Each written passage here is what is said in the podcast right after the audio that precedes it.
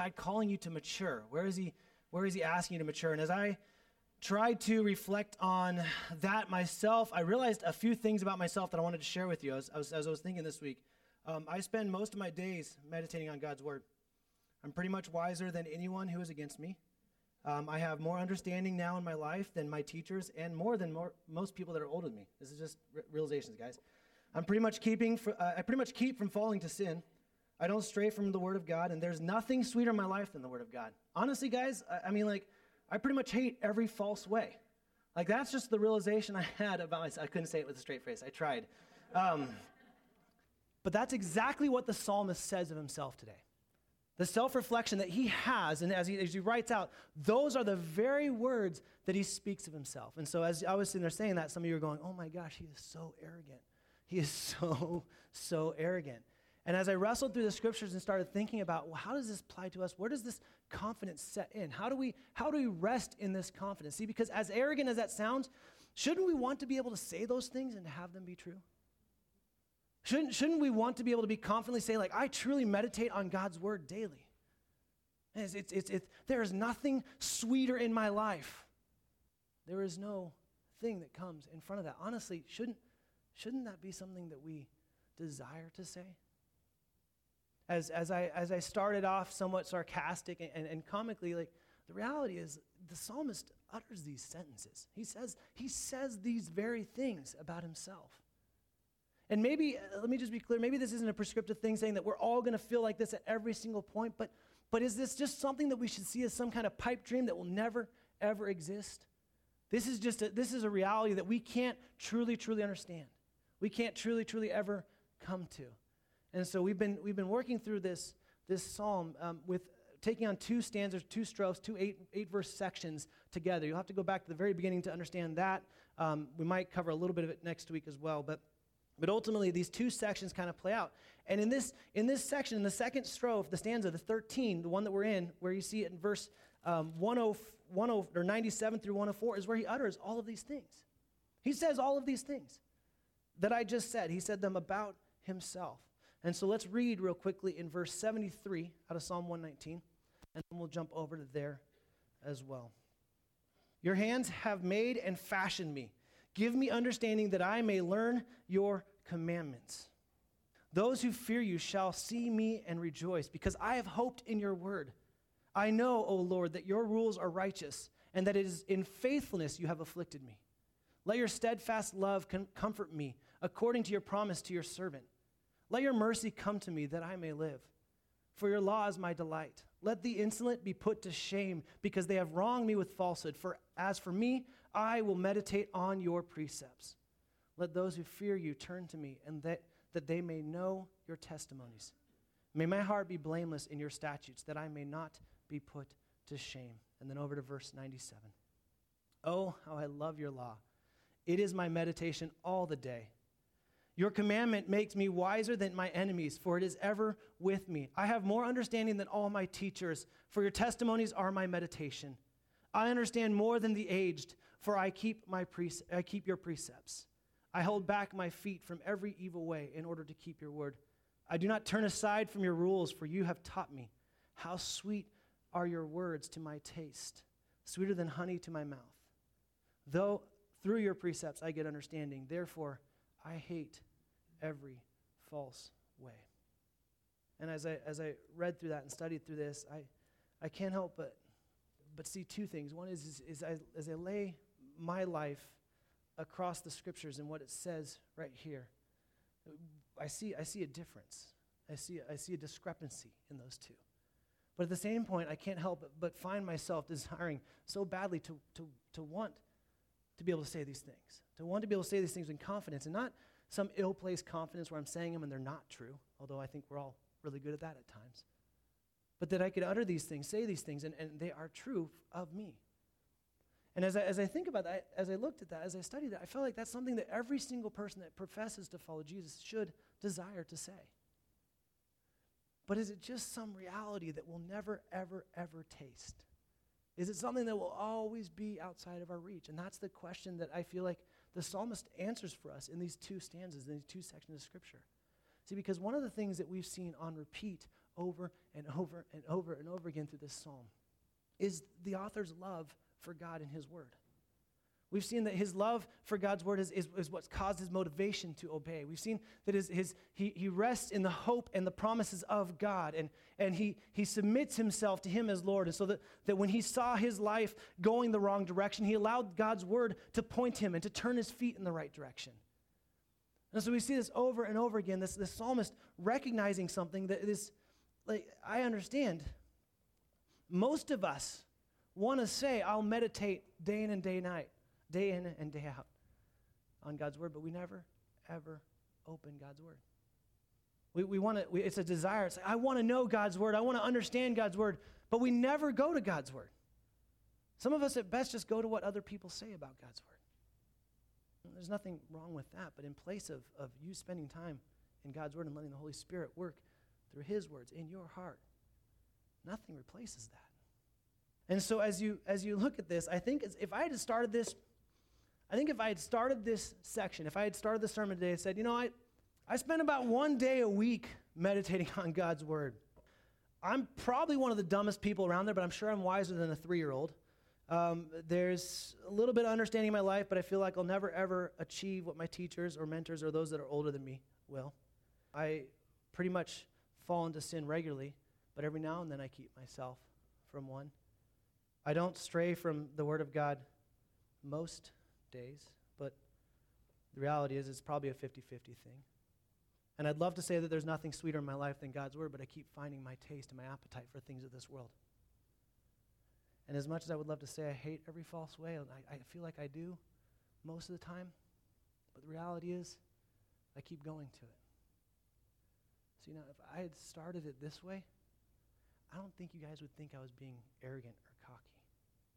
In fact, I feel like the room would be more comfortable. Why is that? Because we recognize our lives paralleled up to the scriptures and we go, they just don't reconcile. They don't, they don't match. They don't look the same. And so we just assume, well, since that's the case, then this just must not be reality. We might as well just throw in the towel.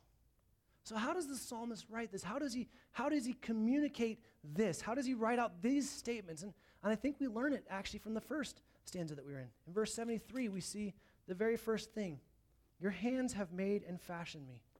That may seem really, really obvious, but if you still believe you're an accident, that's in direct conflict for that statement. I wasn't meant to be here. I'm not, I don't like this about myself. The hands of God fashioned you.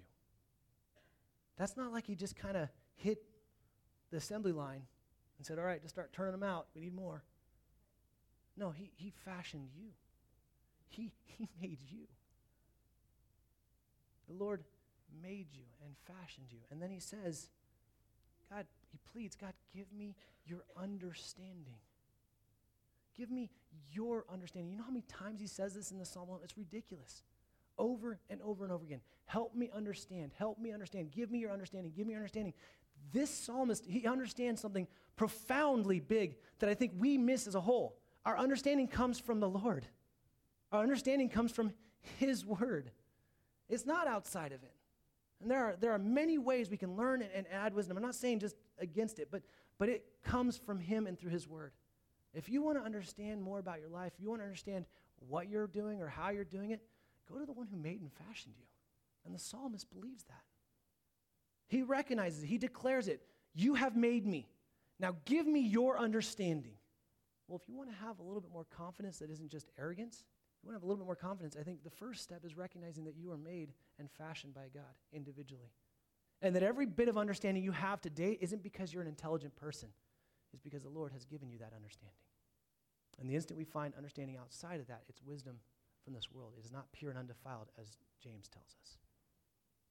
So your understanding comes from that. In verse 75, he, he looks at it and he says this way He says, he says, I know, O Lord, that your rules are righteous and that in faithfulness you have afflicted me.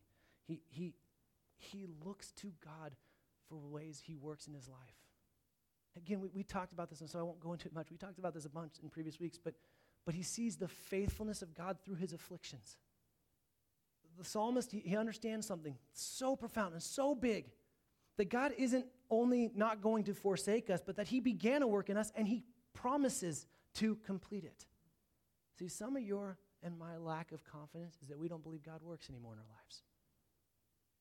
We see how he worked. We can go, I can look at my life and go, oh, Bren before Christ was a complete mess, and now Bren after Christ is still a pretty good mess, but better, right? And we can see that working there, but a lot of times we forget that he is not done at that. He didn't just save you so that you can have some insurance policy to spend eternity with him. He saved you, said, No, I got to work for you. And I got to work for you right now. And I'm going to cut away the things that aren't connected to me. And I'm going to keep rubbing against those things that you keep trying to take as selfishness, any way in which you put yourself on the throne of your life, I'm going to cut away so that you're back off and I'm in place. I'm working in you. I think many of us would have so much more confidence in every situation we're in if we saw that God was still at work. If we believe that God was still at work in us. He's not done. He, he is not done with you. He, he promised to start and finish. And we can hope in him because he always keeps his promise. So maybe the psalmist has confidence because he recognizes that God is still working in his life. He didn't just stop working. He didn't just cross that threshold into faith and been like, all right, good luck, figure it out from here. He's like, no, no, no, child. I fashioned you. I made you. I know what you're I know what you're made for. I know what you're capable of. I know what areas you're struggling in, and I can and will perfect those through the blood of Jesus Christ and the Holy Spirit in your life. Believe it. You want to have confidence. Recognize that as bad as it is today for you, as hard as your marriage is, as difficult as the circumstances are, as much depression as there may be, as disgustingly dark as this world is, God is still at work in you and me. He's still working. You're not out of his reach. He didn't give up on you. The psalmist was confident of that. Another area that we see is something that I think this previous one brings is 76. We see that God is the one who comforts. Right after when you think about affliction, or let's just let's put it this way, when you're thinking about him working on you, where do we go for comfort? Psalmist says, even in the afflictions, I, your faithfulness is what my afflictions are. Like your faithfulness is working in me. I'm in love with this. And I also know that I will find all my comfort in you, not coping mechanisms like alcohol or sex or lust or a bonbon, whatever other thing we use in this world to try and bring comfort. You want comfort? Com- take comfort in knowing that you're not done.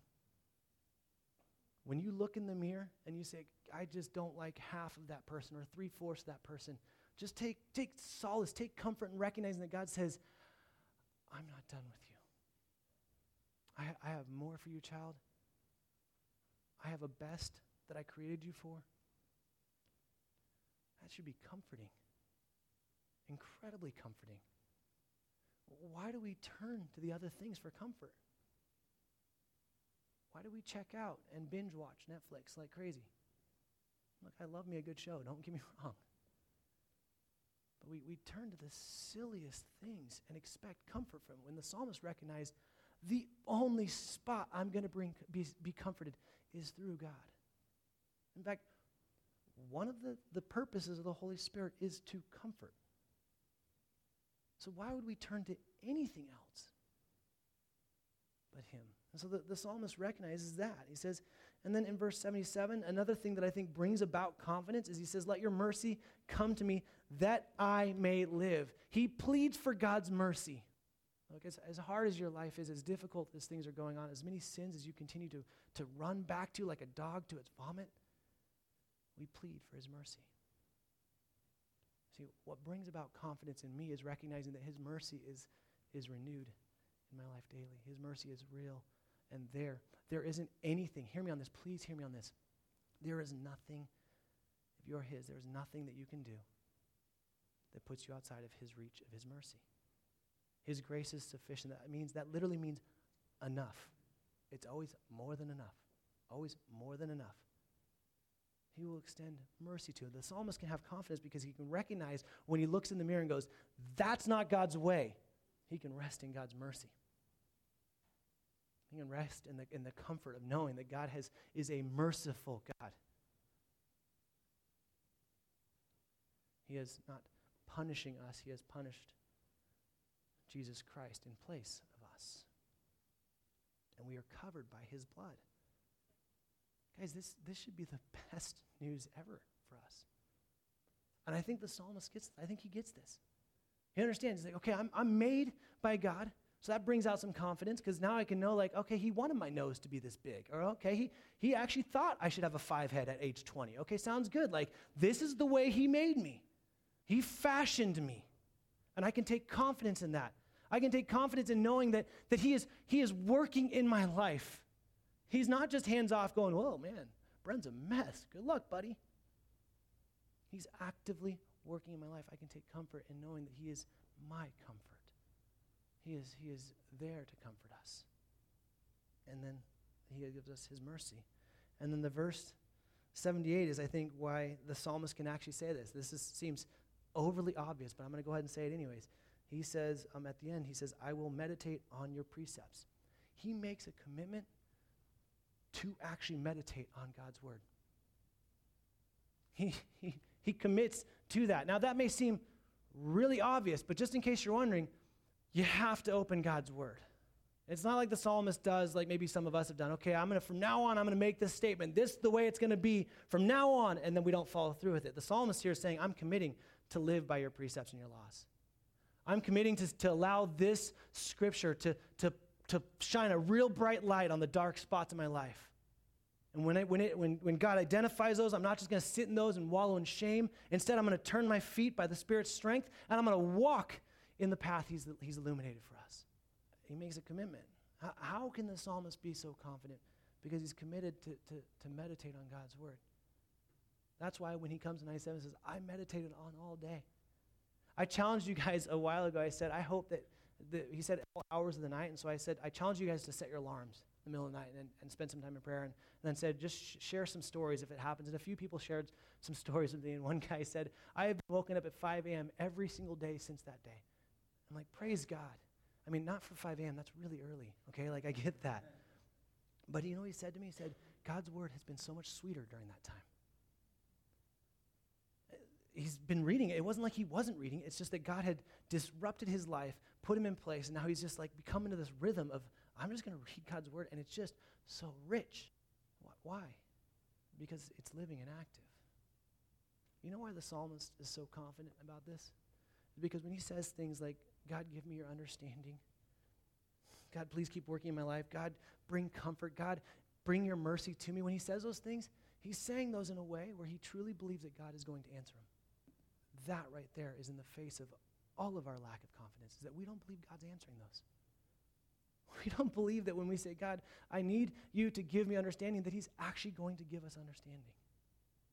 Psalmist, when he pleads to the Lord, he doesn't plead as if he's some distant God that he's hoping someday will pick up the phone and answer. He pleads on his hands and knees before the Lord and says, God, give me your understanding. And then he scours God's word, and God says, Here's my understanding. Maybe most of us aren't going to be able to say all those things I started the sermon with. Maybe most of us won't be able to, on a, on a daily basis, be able to say, man, this is it. But you know why this psalmist is so confident? Is because I believe that this is, this is my own conjecture. This is my thinking okay? But this is just off of what, what this person wrote and, and being an inspired word of God. I don't think that this, this person looked in the mirror and saw his confidence in anything about himself. The confidence wasn't placed in himself, the confidence was placed in God. Yours and my ability to admit and to submit and to communicate and to act and speak confidently has more to do with God and, less, and way less to do with us. We can be confident before the Lord because it's Him in us I think that's what the psalmist gets here. Not only does God answer prayers, he says that I'm not left on my own, I'm, I'm nothing. Left on my own, I'll complain, I'll whine, I'll be bitter, I'll be angry. Left on my own, I know the propensities that I'm capable of. But the psalmist recognizes, man, but in God, I can stand confidently. In Him, I can stand confidently because I know who made me, because I know His hope, I know His promise, I see his commitment to me through Jesus Christ and the cross. This is an amazing thing. The psalmist doesn't actually have that. He just knows of the Messiah coming. You and I, we get to be on this side of history where we get to see the promises of God actually come to fruition through Jesus Christ. That should bring about confidence. I wish that I could have started the sermon this way, and not for my sake, saying those things where most of you weren't thinking, like, oh my gosh, he's lost his mind. He is ridiculously arrogant. How can he say these things about himself? I wish that we could say those things, and not because you see it in me, but because we believe it in ourselves. I wish that we could truly, truly, truly speak the way the psalmist does. And here, here's the thing, guys I don't think we're not supposed to. I don't think this is something we're just supposed to look at and go, wow, my life and the scripture life, man, I'm going to go ahead and bask in some, you know, some shame today, some guilt, just not measuring up. Whoo, thank you, Jesus. Sounds good. Like, that's not the point of this. No, I, I think we're supposed to come to this and recognize that there is a way that you and I can stand confidently and say things like, I will turn from every false way. You want to know this? You want to know how I know this? Look at your life. I can look at my own life. There have been sins in your life that today the Lord has, through His Spirit, completely redeemed you of. They may not seem big, they may not seem as big as the addiction you're wrestling with right now.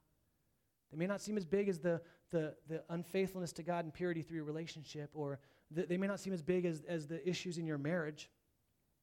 But you can see things in your life that God's word said, This is not what I call my believers to be, and you can see those things purged from your life. Why?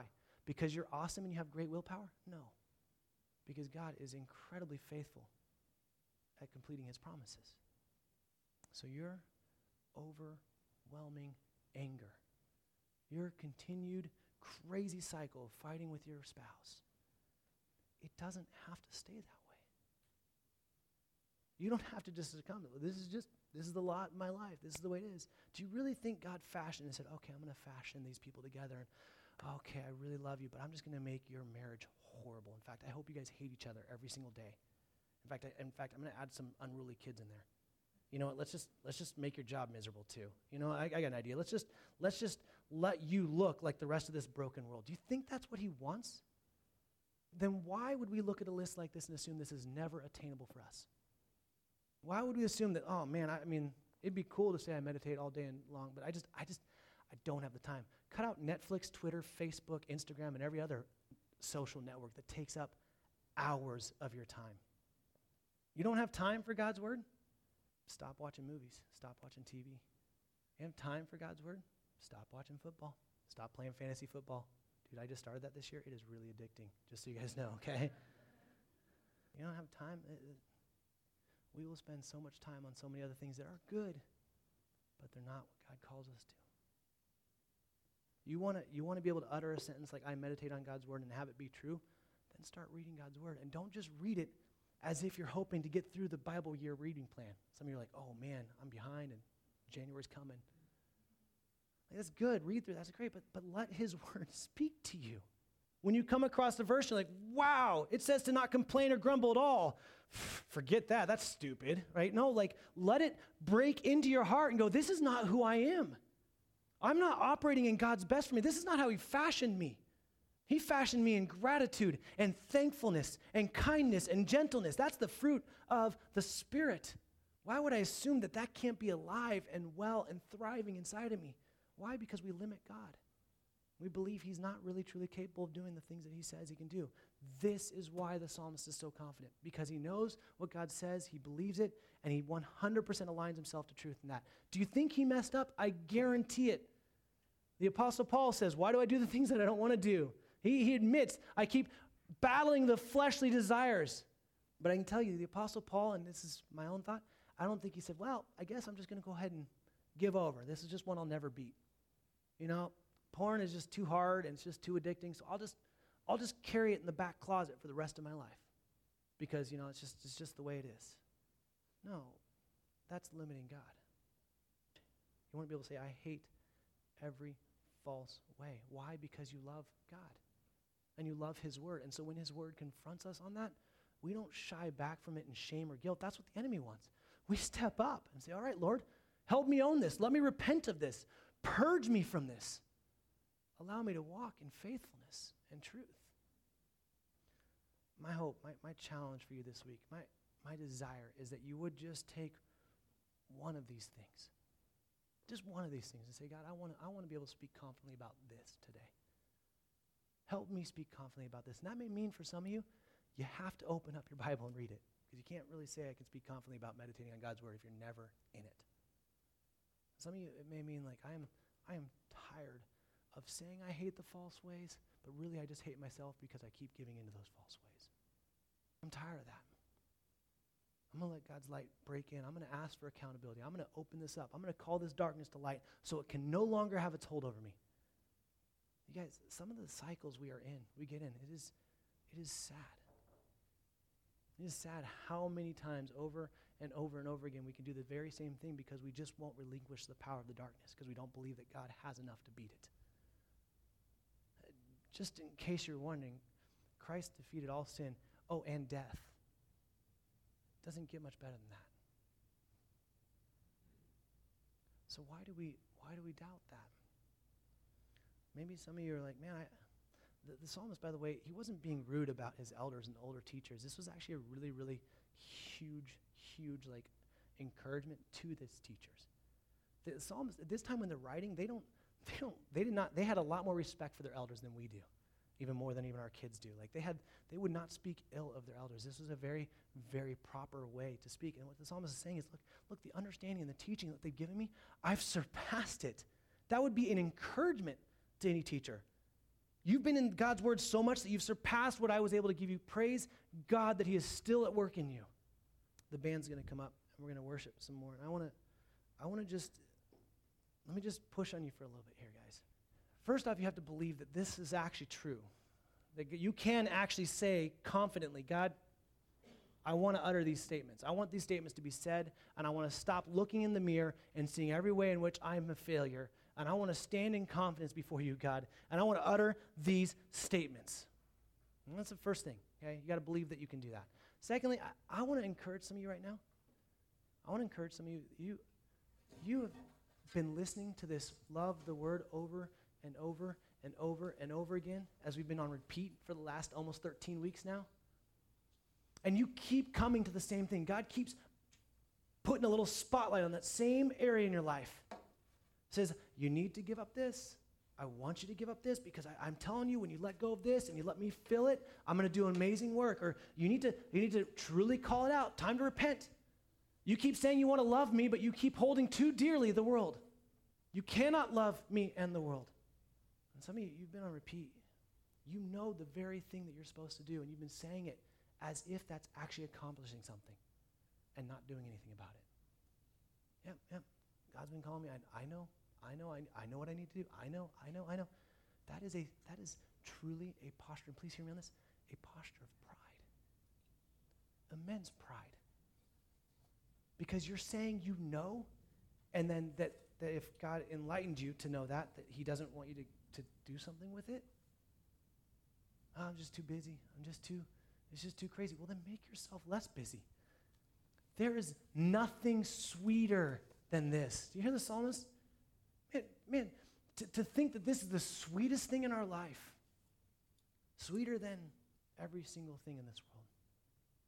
So maybe this week you just you just ask the Lord to, to reveal to you one way you can speak more confidently. Maybe for some of you it's it's time for you to actually believe the words you've been reading and heard for a very long time. It's time for you to submit your life to it. Maybe for some of you, it truly is time. It's time to just repent.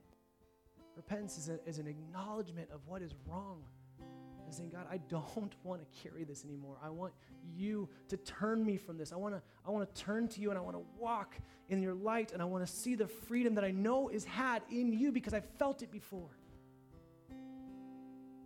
Maybe some of you, you just got to stop believing the lies the enemy's telling you about how poor of a person you are. Let me get, I bet money that if we just had every single person say the sin that they've been carrying for the last year out loud, I'm pretty sure every single one of us would have something to say. And what's carrying in that is this shame of like, oh, I don't, I don't like that I'm carrying this. I don't like that I, this is it. And what we do instead of instead of fixing our eyes on His Word, we fix our eyes on this. And we go, well, I'm just this. And so I can't really truly understand or hear God's Word because I keep seeing this. Maybe, maybe it's, it's time for us to just lay that down at the cross where it belongs. Just let it go. Let, let the blood that Jesus spilled actually cover it because it does. Hear, hear, me on this. You, some of you here, you've been you've been walking the lie for so long that you just have a really hard time seeing truth. God can redeem that. He can bring you to a spot of confidence where you're like, I am a 100% open book. There is no deceitfulness in me. And for those of you that lie, I know, I can guarantee that right there is like, you want that. I don't think that it's not that we don't want this. I think that it's not that we're willing to submit to Him to allow this to happen to us. The psalmist isn't confident in his own strength. You, can, you cannot be confident in yourself. You will not white knuckle and muscle yourself through this. It takes Him doing it in us, which takes us being submitted to Him, which takes us seeing the areas that He's pointing out over and over again in a gentle, loving way because God is so good. We sang about it beforehand. trusting Him. Let me pray. Heavenly Father, I pray. I pray for every person in this room, God. For those of us that have been following you for a long time, that maybe have just uh, settled for some lesser version of our life than what you set out. We've just accepted that this is the way it is. We'll always, we'll always carry this bitterness. We'll always be angry. We'll always complain. We'll always lie. We'll always hide. We just accepted these things. God, I pray that you would break in and just just obliterate those lies in our lives, God. Allow us to stand in boldness and confidence, not because of what we do, but because we're covered by the blood of Jesus Christ. God, may it never be sarcastic or a joke again for any of us to utter these statements, but instead be a, a celebration of what you're doing in us. God, for the person that's here today that maybe just loves being close to church, maybe this is what they're using as an excuse to to, to be near you, but they've never truly submitted to you, God, would you just wreak havoc on their hearts? Break down whatever fears or bitterness or pain that's come into them and that they've just taken hold of and just strip their hands of that. Purify their hearts and let them see you, God, for the first time. Let them see what it means to have you as the Lord of their life. And God, as we worship, as we sing, as we as we experience more of you, God, I pray that you would do what you do best and that show up and show us just how good you are, God. Forgive us for believing the lies. Forgive us for settling for less. Forgive us for, for being complacent or lazy in this, God. I truly, truly want there to be nothing sweeter to my mouth than your word, God. And I pray the same for every single one of us. And if something has snuck in to be sweeter, God, I pray that you strip it from us. And help us rest in your grace and mercy as we as we mourn the loss of whatever that may be, recognizing that you will take things that seem good from us for the greater good of you. We love you, Jesus. We pray all this in your name.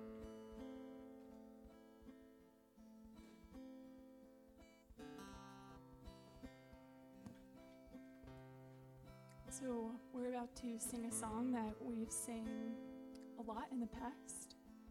And the, the weight of this song is um, sometimes a lot because it talks about what it feels like when we might have let God down. And um, it's probably ministered to us in a, in a lot of different ways, but I was trying to figure out what it really meant to me last night because I feel like I've let God down in in many ways, and sometimes it, it feels unforgivable. Um, but I was reminded by this passage that we've all heard before, but it's a great truth, and it comes from Isaiah 55 8, and it says, For your thoughts are not my thoughts, neither are your ways my ways. And just sort of connected me to this unfathomable love and deep um, love that He has for us, and that we can take anything to Him and um, His grace and hope is limitless. And so, whatever we're we're going through, um, you know, our pain, um, our, our self hate, our battles, we our brokenness, um, we can really take that to Him and just kind of want to sing this song as a journey and, and bringing our brokenness to the foot of the cross.